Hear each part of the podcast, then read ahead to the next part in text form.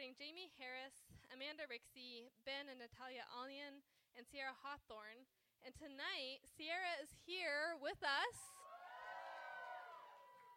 Yeah, so I'm just so excited that she is here tonight, you guys. And she's going to be sharing some just incredible stories from her own life and um, some stories of what God is doing around the world.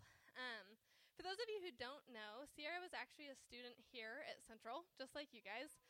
I think uh, she and I overlapped by like two years. Yeah, yeah, yeah. So um, got to go to school together for a little bit. Uh, she was a music student, and she's an incredible French horn player. So if you guys, you know, want to talk French horn, just she's your girl.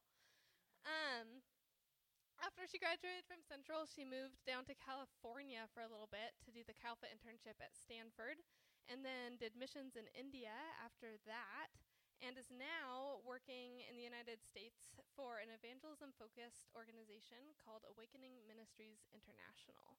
Um, so I'd say pretty good before you turn thirty, you know. Got some life experience there. Um... But seriously, like, my favorite thing about Sierra is that when you talk to her, you just have no doubt that she just loves the Lord with all of her heart. Like, you can't talk to her and miss that. Um, and she's just so passionate about Jesus and so passionate about the world getting to know God and getting the opportunity to have a personal relationship with him. Um, so, you guys, I'm just so excited that she is here tonight. I'm so thankful, Sierra, that you flew all the way across the country to be here. So thank you for coming. Um, and with that, I'm going to turn it over to you, and let's welcome her up here.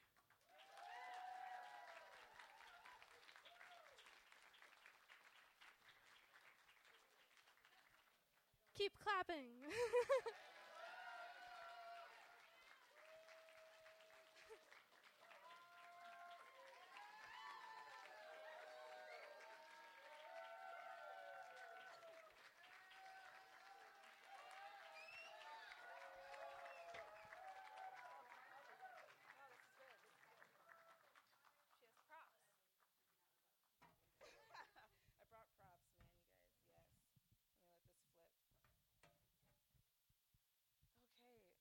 Thank you so much for the introduction. It's way nicer than what my life actually is like. So, um, but yeah, I mean, it's so cool. God's brought me to so many different places around the world. Um, I never, never even dreamt that I'd be able to stand foot on Stanford's campus.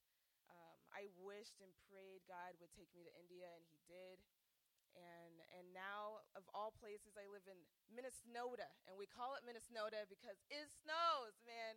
It is so cold. Like, we were having snow like two weeks ago, and it gets down to negative twenty degrees where it's just painful. Like, it's not even nice. It's not even outside. Outside, it's just painful. Um, but I got to walk on a frozen lake last, like, this past winter, so that was really cool. Um, but yeah, so I'm really excited to be here. I feel really honored um, to be invited to be with you guys. And um, I guess, yeah, I'm Sierra. and um, yeah, and so Melissa told me you guys have been going through a Joining God's Story. Um, and you guys have been investigating about Abraham and Moses and Isaiah and different people in the Bible and their story and how it, they got to join God's story.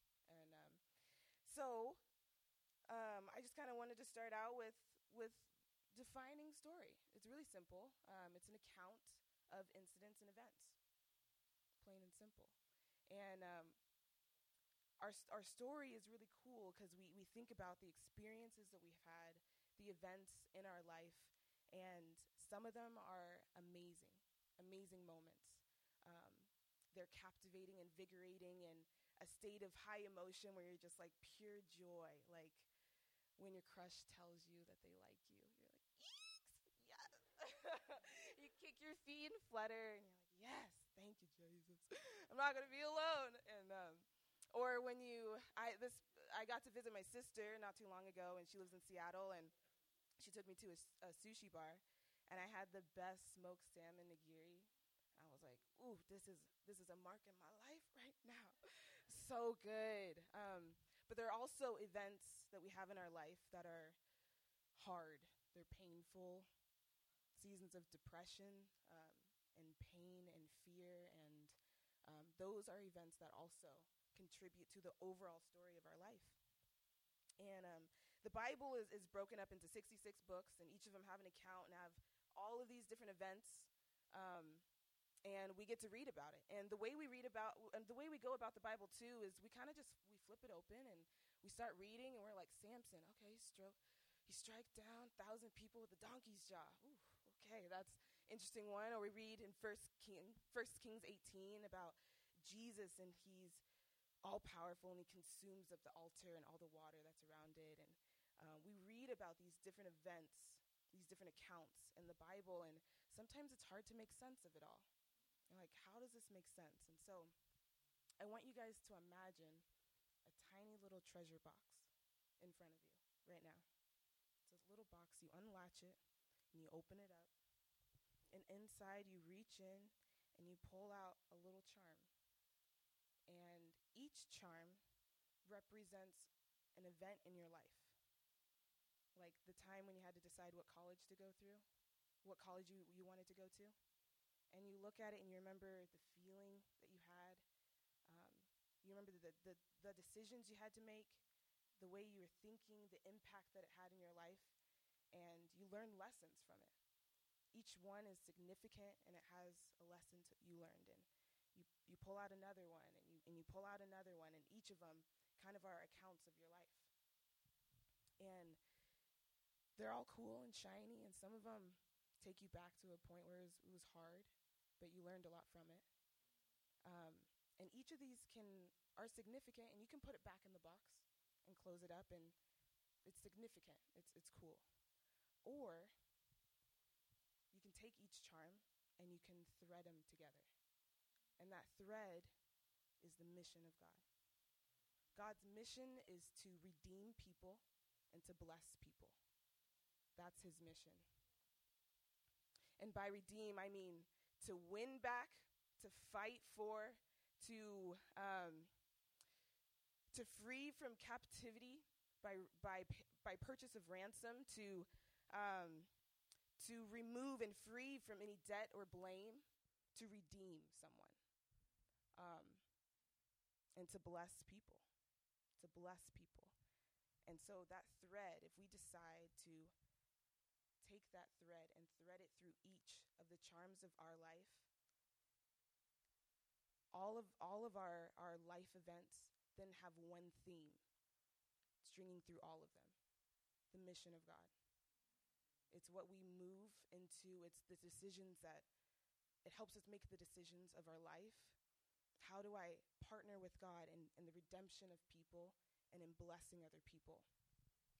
And the other thing that it does too is when we have it all strung together, it, we don't have to put it back into the box, but we can wear it proudly as an adornment for who we are as children of God. It functions differently. We function differently.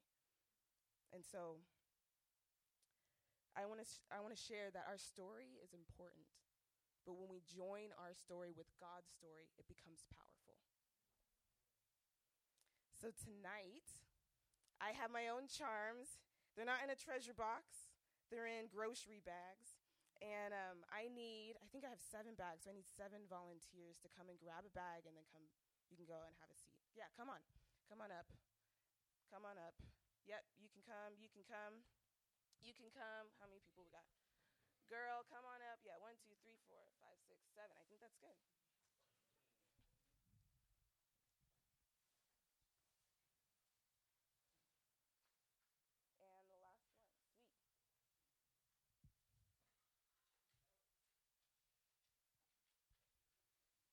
Sweet. So each of you have a bag, and um, inside the bag is an item that represents a story in my life, an event in my life.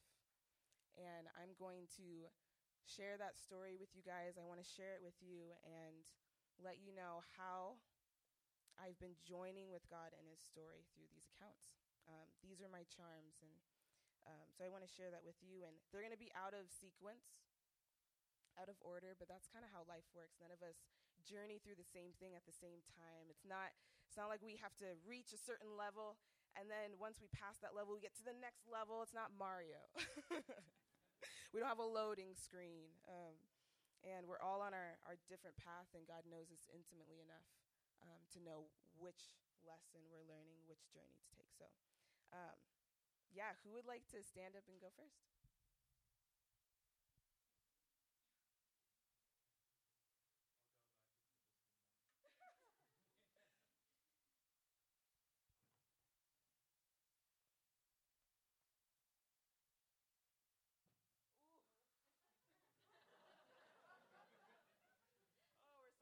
Home runner, okay. Oh, whoo. Um, so whoever's doing the slides, can you show the picture of my dad?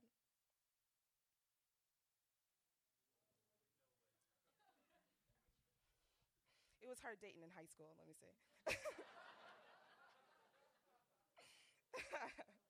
Yeah. All right, yeah. So I put in a, a power protein shake drink to symbolize power.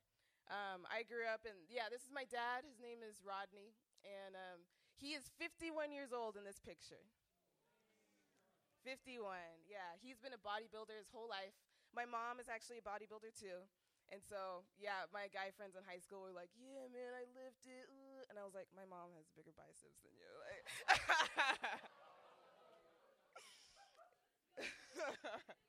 But everybody wants to feel strong. Everybody wants to have power in their life.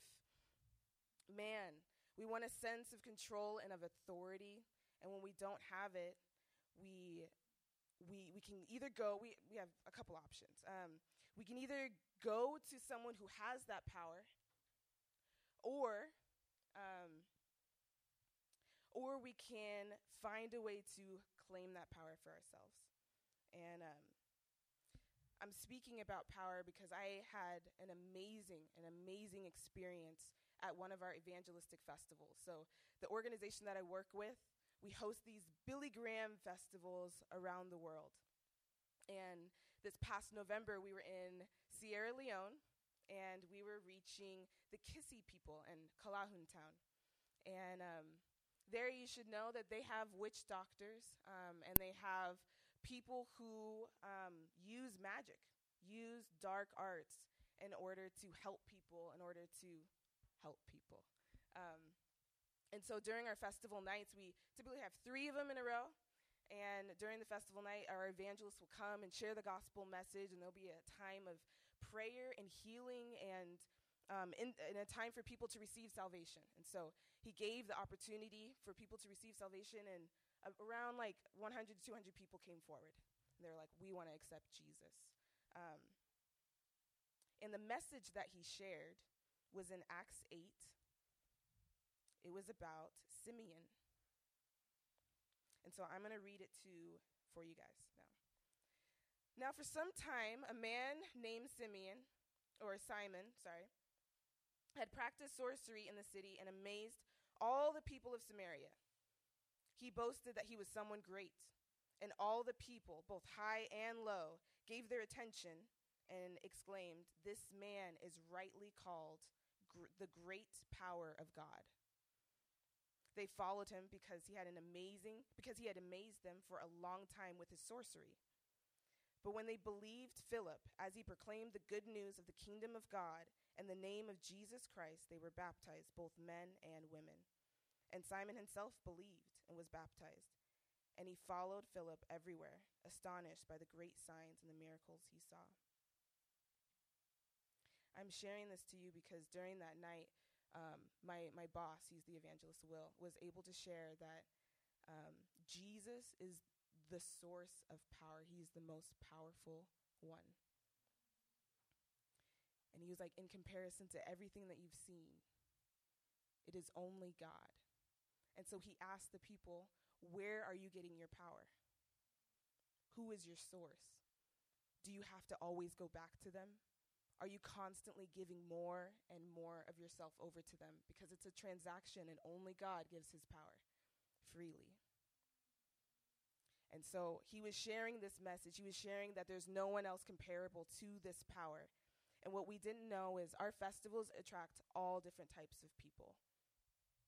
Um, and that night there was a witch, a witch in in, uh, in attendance, and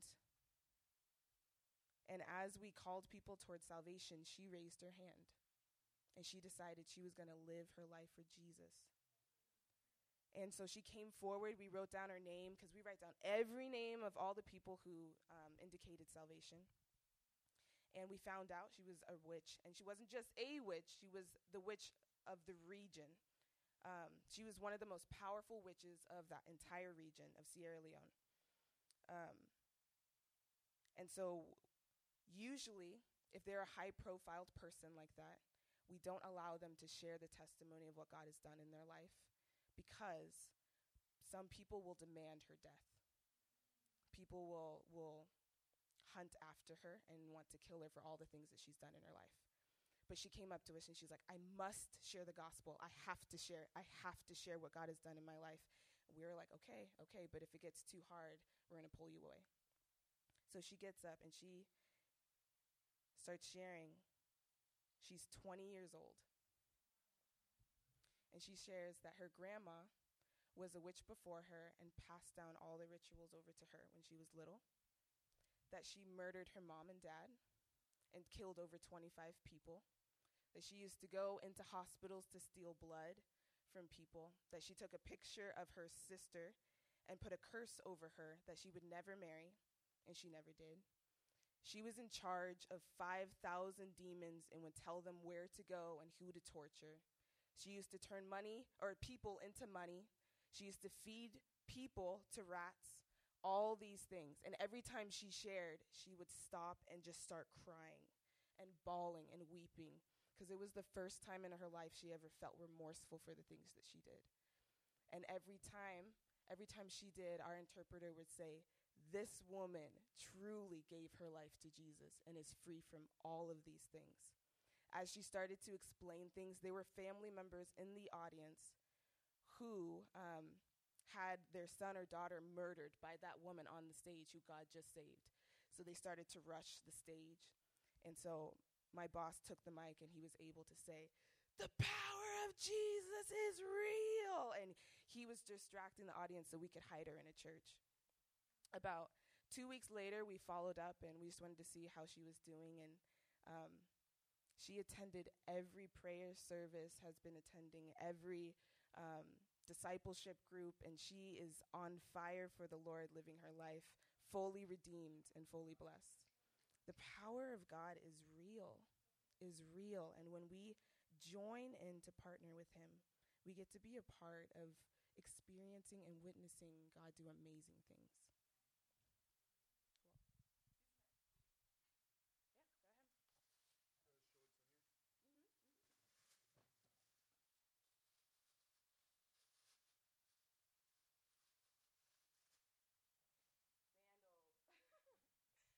Awesome, awesome. So these sandals represent a time when I was very, very, very depressed. Um, I just came back from um, my time in India. Sorry, I'm just scrolling. Mm. I just came back from uh, serving in India for about a year, and my, my contract was to be in India for two years. And um, I was really, I was really struggling, and so my my leadership, they asked me if I would go back to the States for three months to go through counseling, and it was very, very humbling to hear, and so I went back. Excuse me. I went back, and um, when I went back, I was so depressed. I was very, very low. Um, I couldn't get out of my bed. I didn't want to do anything.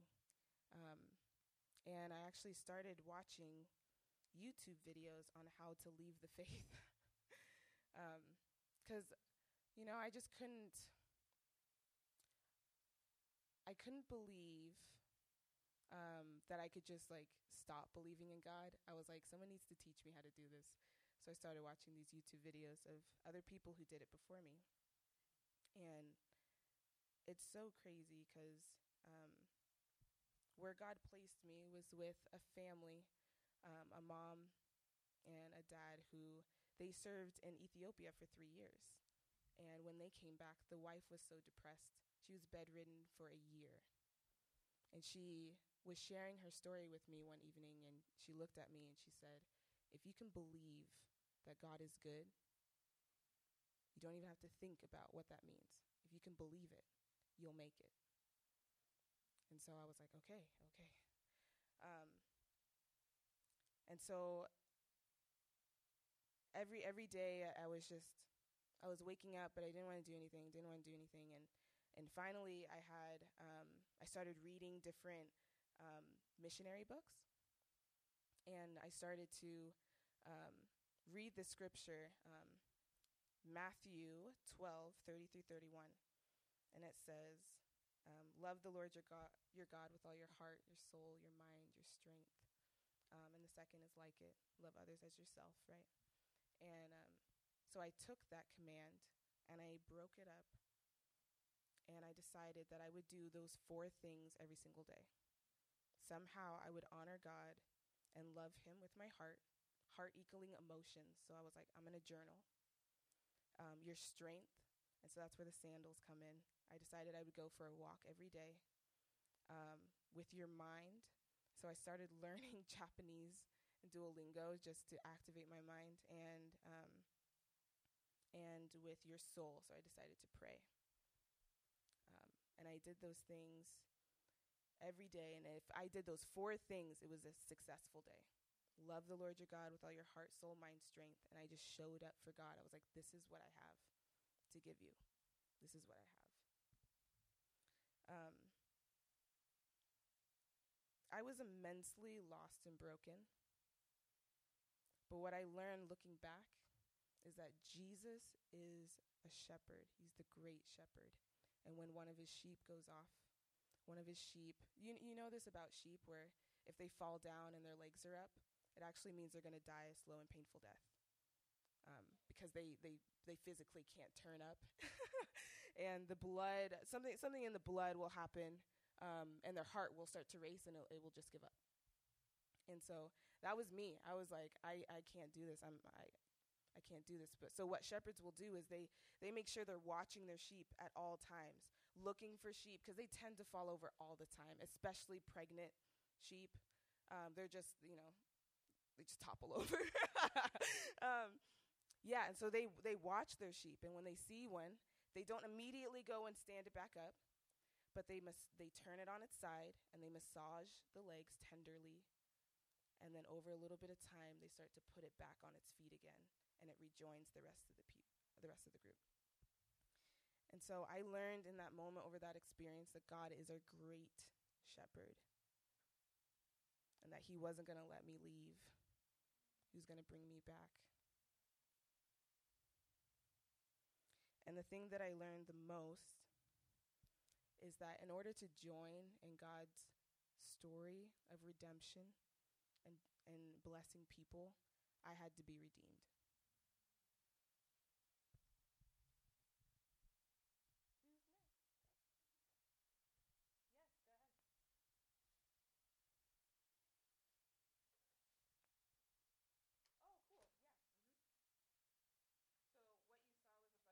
Sorry, what you saw was a bunch of journals.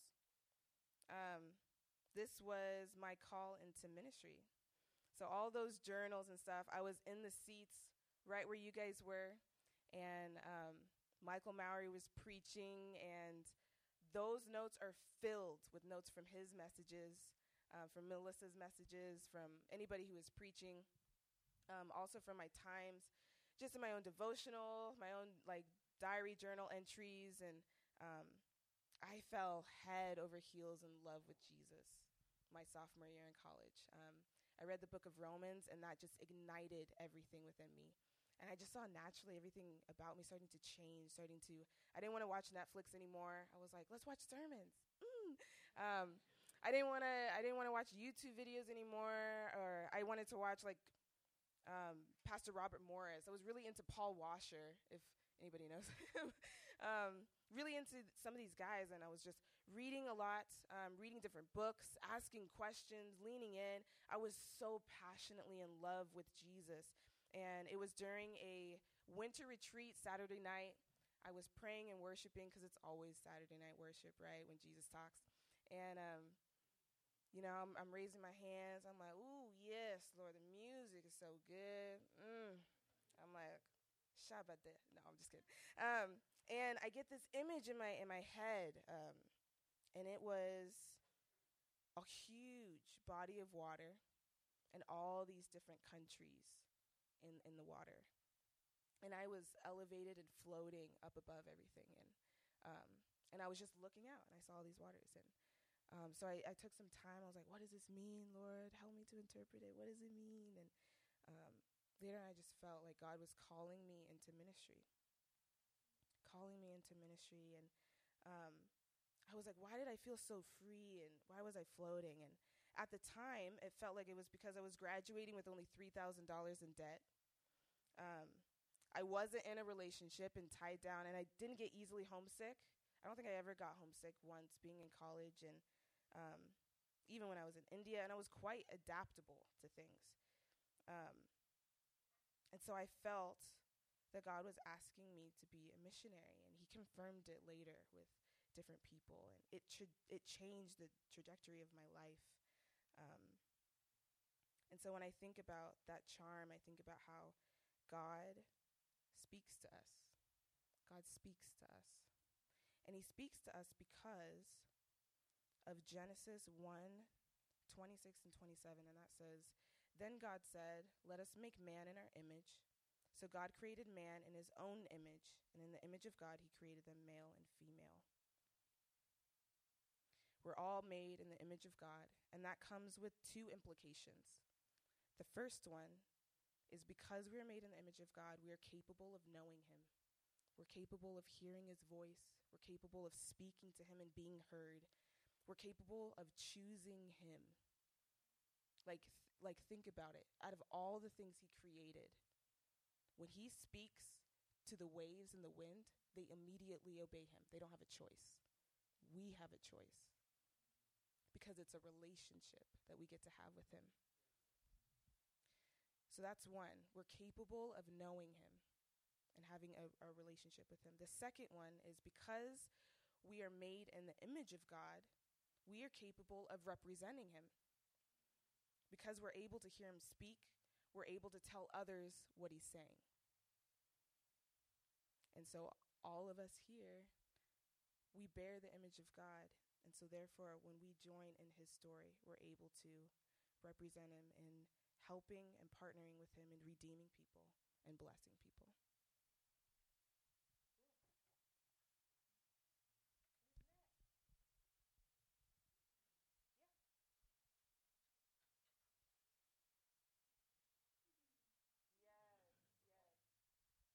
Yes, yes. So it's it's a it's a hat.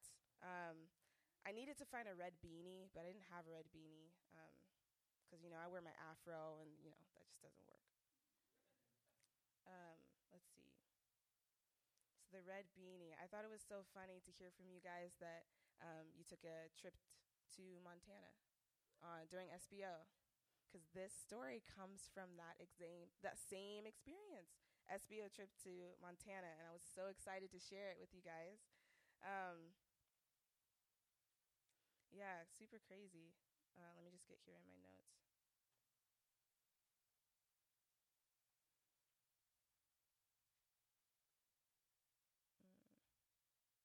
Oh, here we go. So yeah, on my spring break trip um, to Montana, we were there to help out the, the Calpha that was there. And so we were going to go out into the campus and evangelize and then invite them to their Tuesday night meeting. And so that was that was our mission. And I was super excited about evangelism and sharing the gospel and just, you know, having like spiritual conversations with people. And I remember leading up to that trip, I felt attacked. Oh, like I would walk across the field and I just felt all these things on me. And I'm like, Genesis, you got to pray now. Like, I feel like I'm getting attacked. And I remember my trip leader, Taylor Smith, he was like, you know, the devil only comes at you if you're going to be a threat for his kingdom. And I was like, oh, such encouragement. Thank you. Thank you, Sensei. Um, and so we're on this trip. We're on this trip, and every single morning, nine a.m., I don't know why I remember this, he would encourage us to get into the Word of God um, and seek, seek Him, seek Him, seek Him. And so I'm in the Word of God, and I was reading somewhere up in the New Testament, And somehow Holy Spirit was like, no, read Daniel, book of Daniel. So I'm reading, I'm like flipping through it. I'm reading really fast. And I get to the point where he had to like stand up and put God on the line. Like he just put God on the line when when he declared that he wasn't going to bow down. Um, and they got, you know, tossed into the furnace and everything. But he literally, he was like, I'm going to burn or God's going to save me. And I was like, bet God, like, if he didn't show up, you know, I was like, you sh- you need to show up, like, crazy.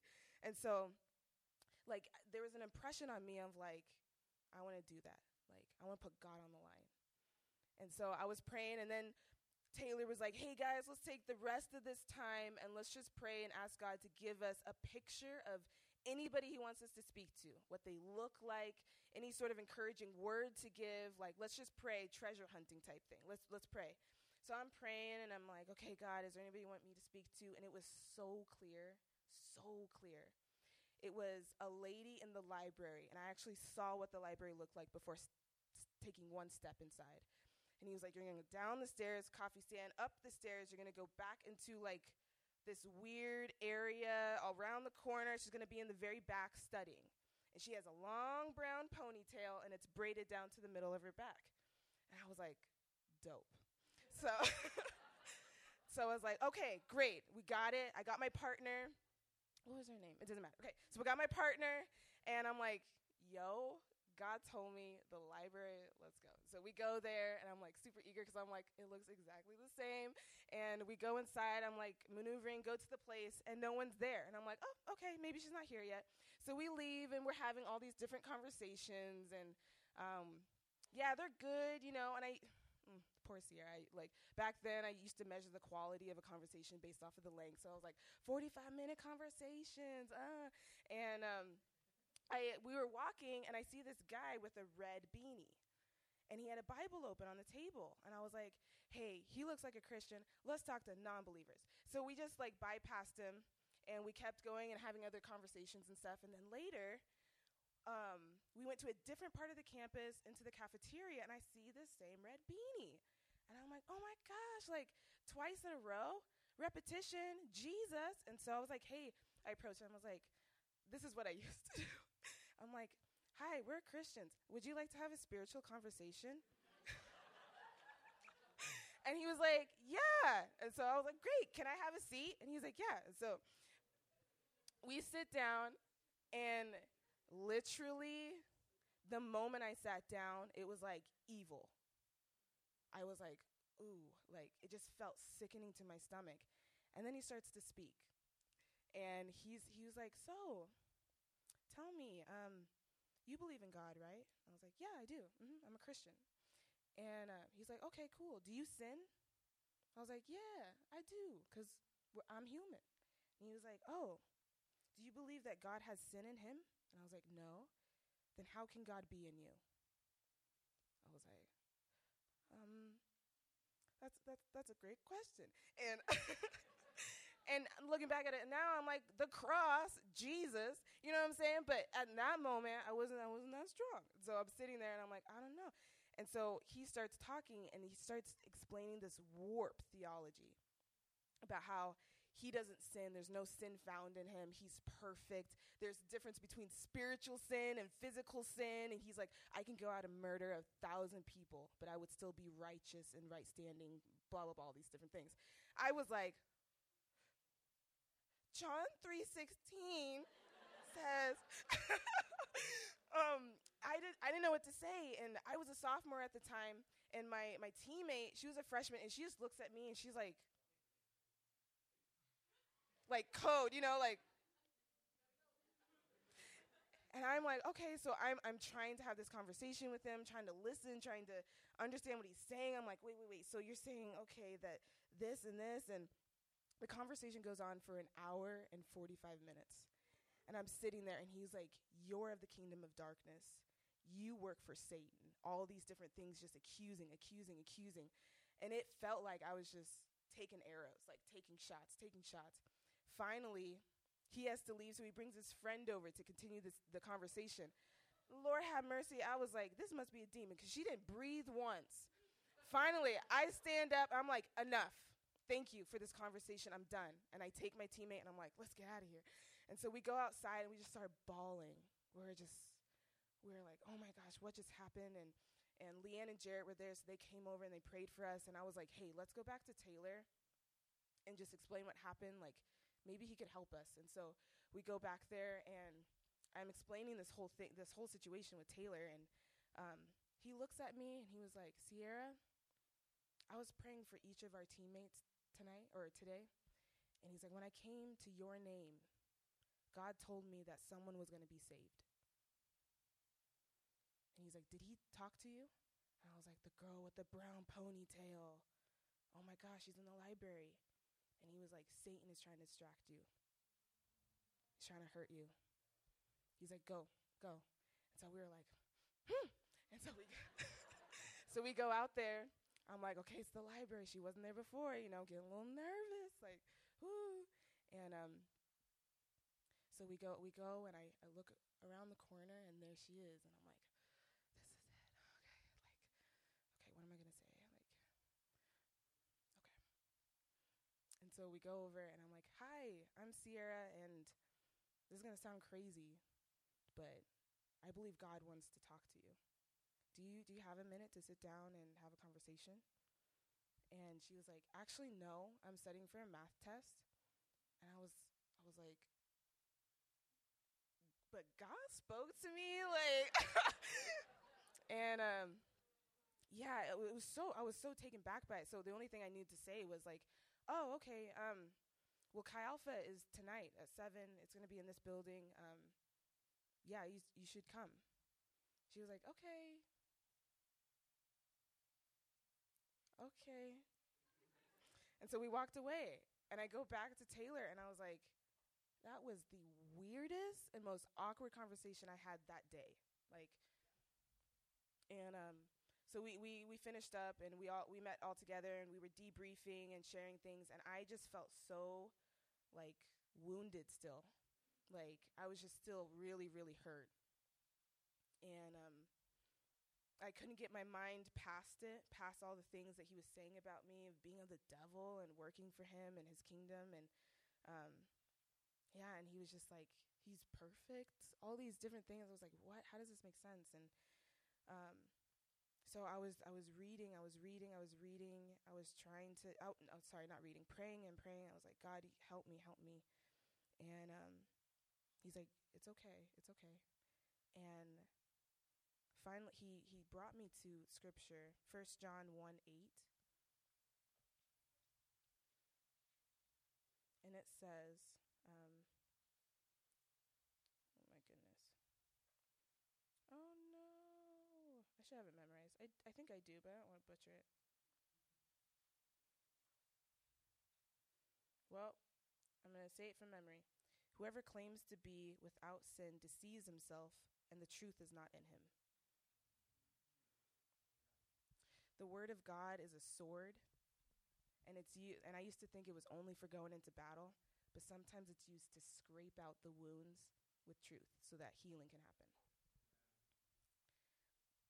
Later that evening, we went to Chi Alpha. She showed up, and she raised her hand to give her life to Christ. Crazy. I'm sharing this because when we are willing, God will use us in his story. And he will use us to redeem people and to bless them.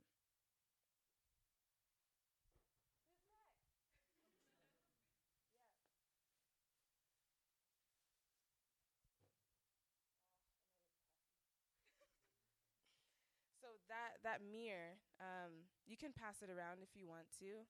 Um, it's really pretty. That's why I was like, you could pass it around. This is a mirror I got in India. Um, by one of my friends who I was sharing Jesus with her. Um, her name is Aisha, and she brought me to her nani's birthday. And um, in Hindi, they have different words for your grandma that's on your mom's side and your grandma that's on your dad's side. And so um, nani means grandma on your mom's side. And so we went over to Ajmer, and it was like a six-hour train ride from Delhi, and um, we got to celebrate her birthday, her nani's birthday with her, and it was just super cool to be to be able to celebrate that with her. And her nanny actually gave me that mirror. Um, yeah, amazing family, amazing family. Um, but this mirror symbolizes the me you don't see. The me you don't see. Um, my time in India, I mentioned it was really rough, and so I'm just going to share a little bit of like how rough it was.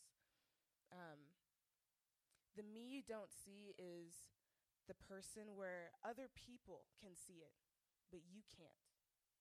It's the parts of you that are really ugly, really ugly. And when someone comes up to you and shares something like, hey, actually, that really hurt. That really hurt when you said this. I think you're struggling with pride. I think you're struggling with being arrogant. I think you're struggling with um, with X, Y, Z, fill in the blank. You can either respond how I did, and I was like, you just don't understand me. Like, you should take time to get to know me. Um, or you can respond with, hey, let me lean in. You you said I was prideful. What do you mean? How did you see it? In what ways? Like, how did you hear it in my voice? Like, what was I saying that indicated to you that I was being prideful? Tell me more. Like, how did it impact you? How did it hurt you? Um, leaning into, like, you see something on me. My goodness. And during my time in India, I had no idea of that, that process. Um, and I was highly defensive. And so joining India, I was super excited, super excited. Before I, I even left, I just felt so honored by God that I get to partner with him and, and going overseas and sharing the gospel with a bunch of Hindus. And um, I was zealous. My goodness. I was, I was ready. Like, I was studied up. I was prayed up. And I kept hearing from other missionaries, because I would ask, like, what can you expect on the field? And they, all the missionaries from India specifically said, whatever's on the inside of you is squeezed out. Whatever's on the inside of you is squeezed out. And I was like, okay, what was like, what was that like for you? And they would mention anxieties and, man, it's hot and stuff like it's super crowded and you have no peace of mind. And honestly, I was so judgmental. I was like, really? Like, those are the things you're struggling with? Like, anxieties? I'm not anxious. Mm. And I was like, it's too hot. I love the heat. And so I was like, those aren't problems. And so when I prayed, my prayers were, were like, God, thank you for the ability to handle heat. You know what I mean? Like, talk about pride. Like, literally what a Pharisee does. Um, and so when I got there, or actually leading up to that, um, there were a couple of like trinkets and just amazing words that I was hearing from different people. Like my boss, Glenn Davis, he he he helped change a perspective in my mind. Because I, I was like, I'm going to go in there as a force, you know, like I'm going to share the gospel so radically. And I, I just want people to hear about who Jesus is. And then he shared with me about um, Jesus when um, Peter cut the soldier's ear off. You guys remember that story? Um, he said, when we go in with brute force, all we're doing is removing someone's ability to hear the gospel. I was like, wow, okay, I need to be softer. And so I felt like God was preparing me, preparing me with all these different things that I was learning. And so when I got to India, it was such a blindside that all of a sudden I'm hating the people that I'm trying to reach. I started gossiping because of all the frustrations that I had. Um, you guys know that venting is really not cool. We we think we're like, oh, I just need to get it off my chest. I just need to get it off my chest. What we're doing is when we share with our frustrations with another person, we're giving them secondhand, secondhanded anger. They have no reason to be angry at the other person. And so I was like, oh, my boss this and my boss that. And, you know, the other thing we're doing is we're ruining the reputation of someone. Um, and so I just I, I just kept I just kept going off. I was being reactive. I was having a really difficult time. And um, another another difficulty was the fact that um, I was the only P O C on my team. Um, and they they weren't facing the things that I was facing with always being called African and knowing that, like, in that culture and the people around me, they looked down on Africans. So I was being looked down on all the time, and um, I didn't even get attributed to the culture that I was from, you know? Um, and so the devil just had a playground with saying, you don't belong. You don't even belong on your team. Um, and I just felt so isolated. I started to believe that. I started to see my team out to get me instead of being there for me. Um, and it wasn't until a retreat in Thailand um, when I went up to my team leader and a guest that they had. And I was like, I have this great idea. Why don't we all have a team meeting where we share all the things that are wrong with your leadership, is basically what I said, in front of a guest that they had. And so that guest then later took me aside and rebuked me. Thank you, Jesus. They rebuked me in so much gentleness and love. And afterwards, I took time to really pray and give it to God. And then um,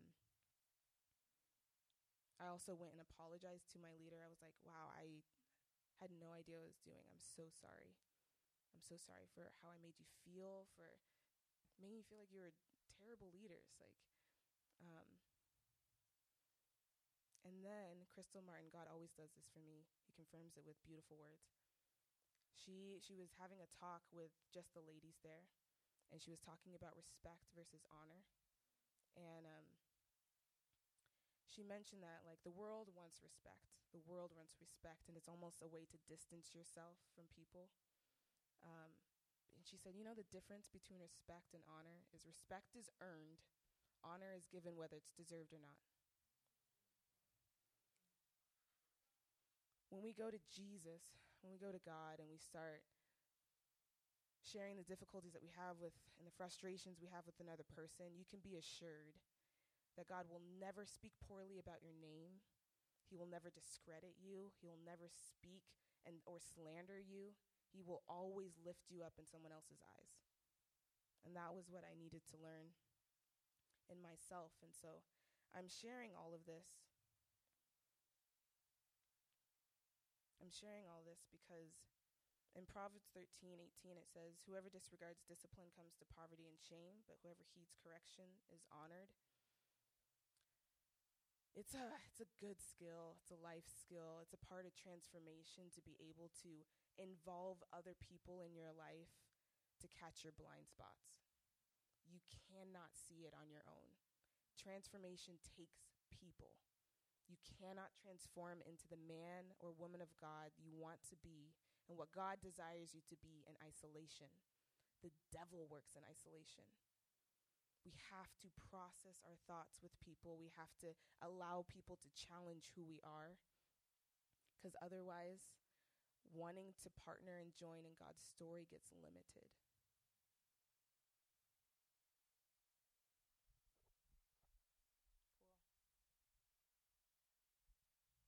Has another bag. Awesome. Cool. So I didn't have a sports jersey because I don't really care about sports. But I had a Columbia sports jacket, and I was like, ah, that works. Um, And it's um, an A M I sweatshirt as well, and it represents team, it represents unity, and kind of goes along with what I was sharing beforehand. Um, but this one specifically is about conflict. Um, something that I've always really struggled with is conflict. I, I just, I hate it so much. And um, I used to shy away from it all the time, and don't get me wrong, I still do, praise the Lord. um But we were having a conversation in our office one day, and all of us were gathered around the table, and um, and we're we're sitting down, and all of us start sharing all these stories about when we got really, really angry because we were entering into conflict. And honestly, I was sitting around the table being like, y'all crazy. Like, because they were sharing stories of like, yeah, I threw things, yeah, she made me break a table, yeah, like... She was like, my husband, you know, he could, he could be wilding me up, and I like threw something and yelled something, and I was like, oh my good, you guys are crazy. And in my head, I'm like, okay, is there a story where I've gotten angry? And I'm like, not really. I tend to just walk away and um or and leave. And leave the person. Like, I lived the lifestyle of cancel culture, basically. I was just like, I, it's not worth it.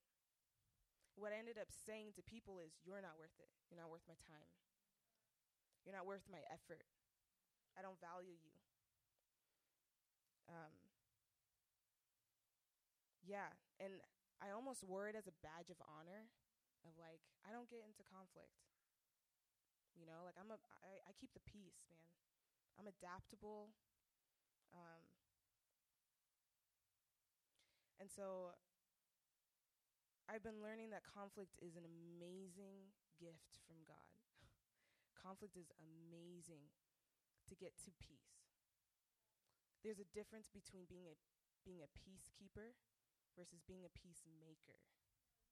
Yeah, it is good. And my pastor um, in Delhi, Pastor Akshay, he wrote an article, and I just want to read a little bit about the difference between a peacekeeper and a peacemaker. He says a peacema- a peacekeeper, sorry, is when we keep our feelings suppressed, we keep our thoughts repressed, and we keep our tongue stuck to the roof of our mouths because we might say the wrong thing and end up in an unwanted conflict. Ooh, if you're feeling me now. That is me. I get into situations where I know if I said something, it would cause conflict, so I'm not going to say it. I know if I shared how that actually hurt me, it's now uncomfortable. So I'm not going to say anything. I'm going to keep it to myself because, because if I keep it to myself, I feel safe. Self-preservation. He also says, but conflict is not a sin. Anger is not evil. And making right judgments is not bad judgment. I believe that conflict was unnecessary and disagreements equaled stubbornness. But without conflict, how can you get the truth? How do you become... Ooh, sorry, sorry. Scoop, scoop.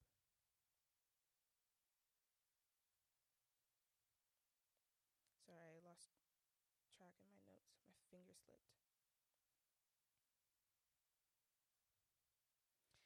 How do you get the truth? How do you become honest with yourself? And how can you face reality? The truth is not painless. Honesty is not easy.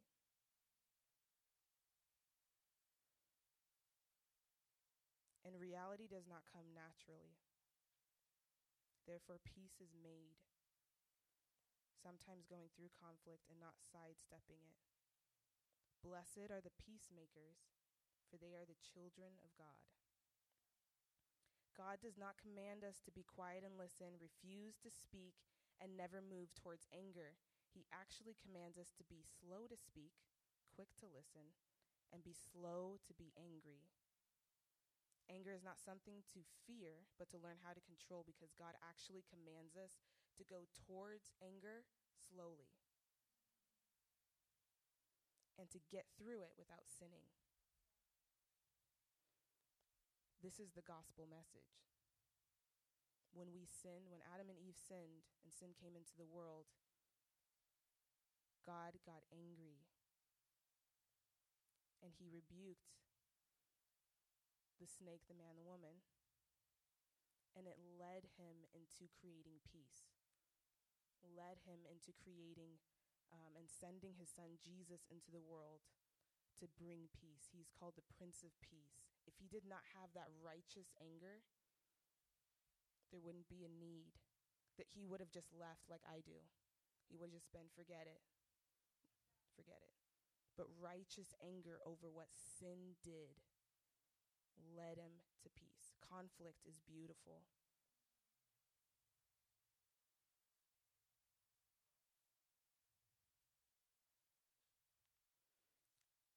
And the thing about conflict, too, is you have to have other people in your life. You need people.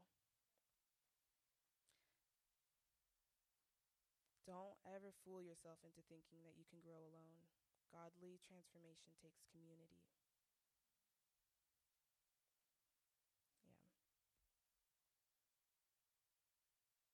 Yeah. When we join in God's story, it revolves people to redeem people and to bless people. And people always come with conflict because we're always striving and going and moving towards making peace.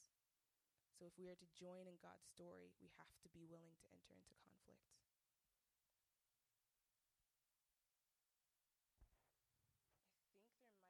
I think there might be one more. Who has a bag that hasn't shared? Okay, you. Is there someone else? Okay, cool. Sheeds. Okay, let me see here.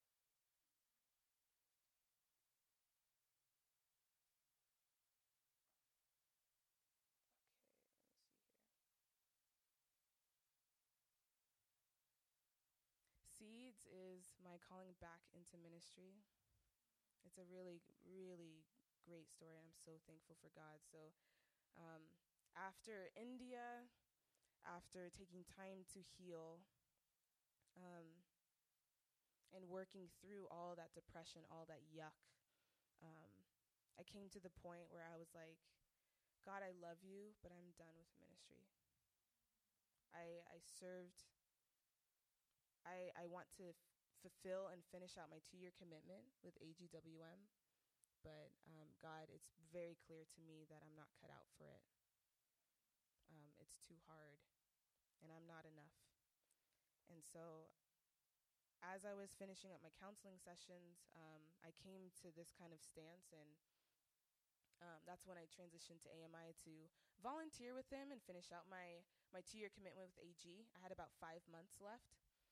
And um, being a part of that different culture, um, because we're an evangelistic ministry, they encourage us to go to make sure that we're evangelizing once a week. Um, if we're asking other people to do it, we've got to make sure we're doing it. And so, um, so I was like, okay, yeah, I'm a part of this community. I'm a part of this team. I'm going to do this. And um, so there was one, one church service I was at. And I looked at the couple, there was a couple behind me, and I was like, okay, like, I'm going to share the gospel with them. And if they're already believers, I'll encourage them and ma- and give some prayer. And so um, after the service, I turned around, I introduced myself, and I started getting to know them. And they were clearly Christian uh, as to the way that they were speaking. They were like, praise the Lord and hallelujah and amen. And I was like, okay, we got it. And so I was speaking with them. And so I ended up saying, hey, is there anything I could be praying for uh, you about? And the husband was like, yeah, I have a lot of back pain. Um, and he was like, it's to the point where sometimes I'll pass out. Um, and it's been happening for years. And he's like, it's it's just, it's horrendous. So I was like, yeah, I'll love to pray with you for healing. And so um, I was like, can I can I put my hand on, on your back? And he's like, yeah, of course. And so I put my hand there and I start praying. And after I'm done praying, I look and I'm like, hey, did God heal you? Is the pain gone? Can you move and do all these things? And he's like, it's still there. I was like, okay. Awkward. Um, can I pray for you again? And he was like, yeah, okay. And so I put my hand on him. I start praying and everything. And um, it was a good prayer. And I asked him again. I'm like, are you healed? And he was like, yeah, but he's like, I am healed, but I feel like God has a word for me uh, to give to you. And he was like, you prayed for me a second time. And the faith it took to pray a second time is the same faith it takes to go back into ministry. He had no idea that I was considering not going back into ministry anymore. And so I was like, oh, Lord, you're so good. And so later that night, I went back and I started praying. And I was like, God, what, what are you doing? What are you doing? And um, I was reading a book called Experiencing God by Black Blackaby, Blackaby or something. And um, in it, I started reading, and it said, what is God, where is God moving, and is he inviting you into it? So I asked myself that question, and both of those answers were A M I. So I'm like, God, I think I'm supposed to be in ministry. So I messaged the boss, and, and I was like, I think God is leading me to join A M I and join, join you guys. And um, they were like, we're so happy for you, Sierra. This is so great. And Um, so I went through the application process and had interviews with them while I was sick with COVID, if you can believe it. And um, yeah, God, and I and I made it. And I'm now the mission coordinator with them. And um, yeah, I want to share that um, John twelve twenty-four says, "Very truly, I tell you, unless a kernel of wheat falls to the ground and dies, it remains only a single seed. But if it dies, it produces many seeds." That whole time in India was me dying. Healing was me dying. And now I'm in a place where for the first time in my life, I'm starting to see real fruit.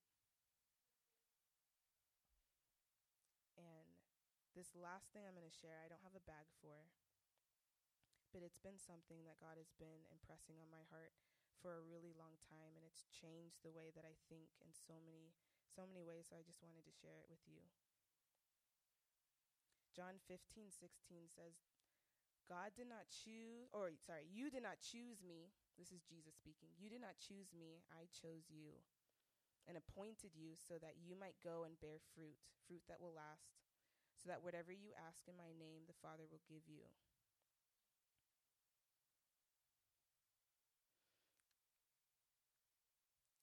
You did not choose me. I chose you, is what Jesus said. And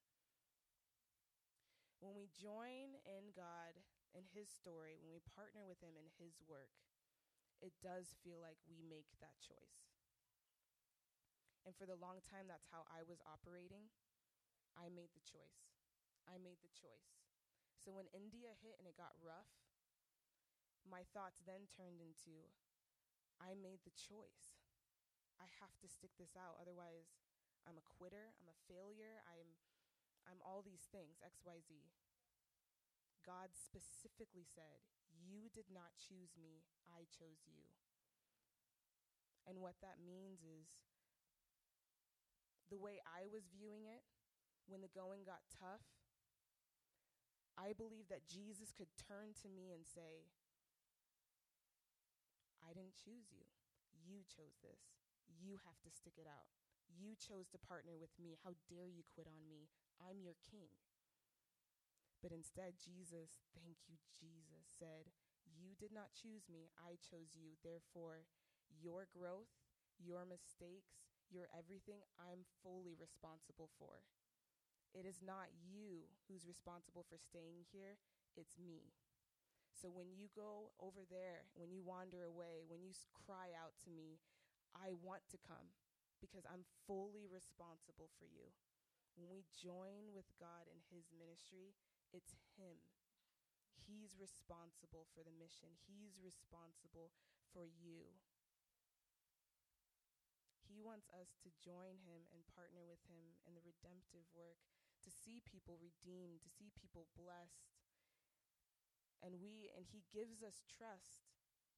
The things that he, the the responsibilities, he gives us trust because he's a trusting God.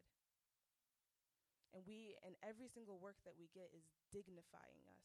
Like, it gives us dignity, it brings us hope, it brings us purpose, and it's amazing to join with him. But ultimately, when the going gets tough, Jesus then turns to us and says, I know, let me come and help you. Let me be there for you. Let me encourage you. And so as we wrap up this series, um, I just want to share with you all these things of my life, all these different charms have just showed me the goodness and, and how great our God is. He is an amazing God. He's redeemed my life in so many ways. I would not be here for him. I would not be here for him. Like, he's so amazing. His love. His love for you is so vast.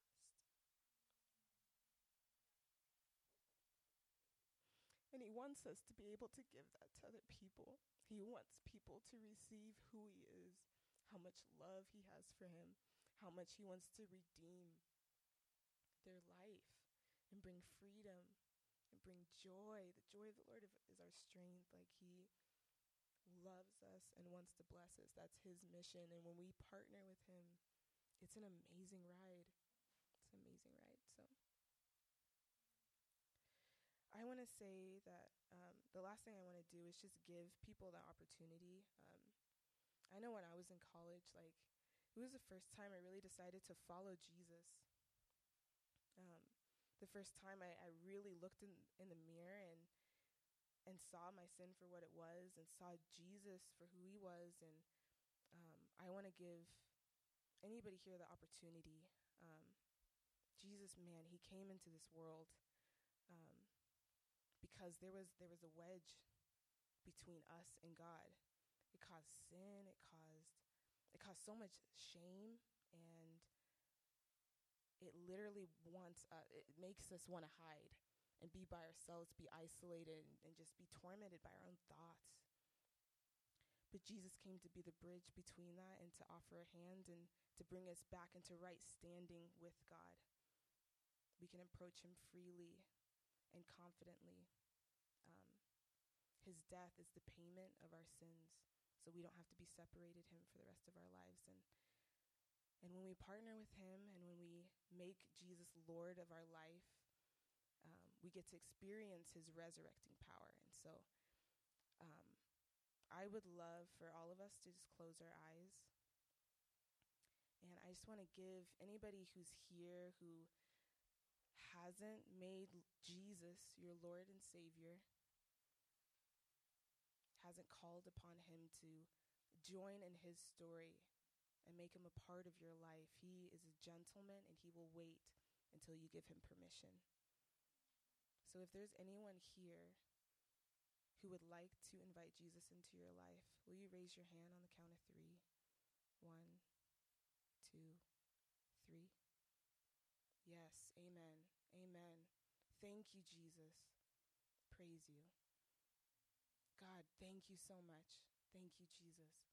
And I want to invite, too, if there's anyone here who loves Jesus, but, man, wants to really make their life and each charm, each event in your life um, to join in God's mission, to have that be a thread that is a common denominator through every decision, every action that you make, and you want to rededicate your life to Jesus and join him in his story, will you raise your hand? Thank you, Jesus. Thank you, Jesus. Guys, I, I want to lead us in a prayer, especially for those who raised your hand to accept Jesus for the first time in your life. Um, and will we all join in together um, as a family um, and supporting them? And so will you repeat after me? Say, Jesus, I thank you for being Lord. God, I have made so many mistakes. I am a sinner and I need you. Lord Jesus, will you come be a part of my life? God, I accept you and I proclaim that you are Lord and you are Savior. And I commit for the rest of my life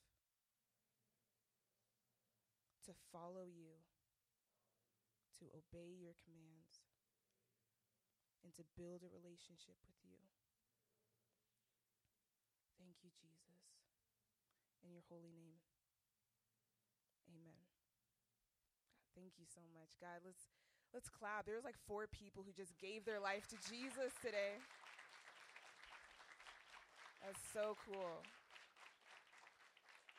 Wow. And for those four people, I just want to say, let's connect you to a a core group leader or a staff member so they can get you plugged in and give you resources and and just be there with you on this journey. It's the best decision that you've made in your entire life. And for the rest of you who decided, I want to rededicate, I want to get serious with Jesus, um, we're going to just take time to pray for each other. And so if you want to to group yourselves, um, we're just going to take the next few minutes and just pray for pray with one another. Um, we're living life with Jesus. We're joining him in, in his story, and we do it together as a team.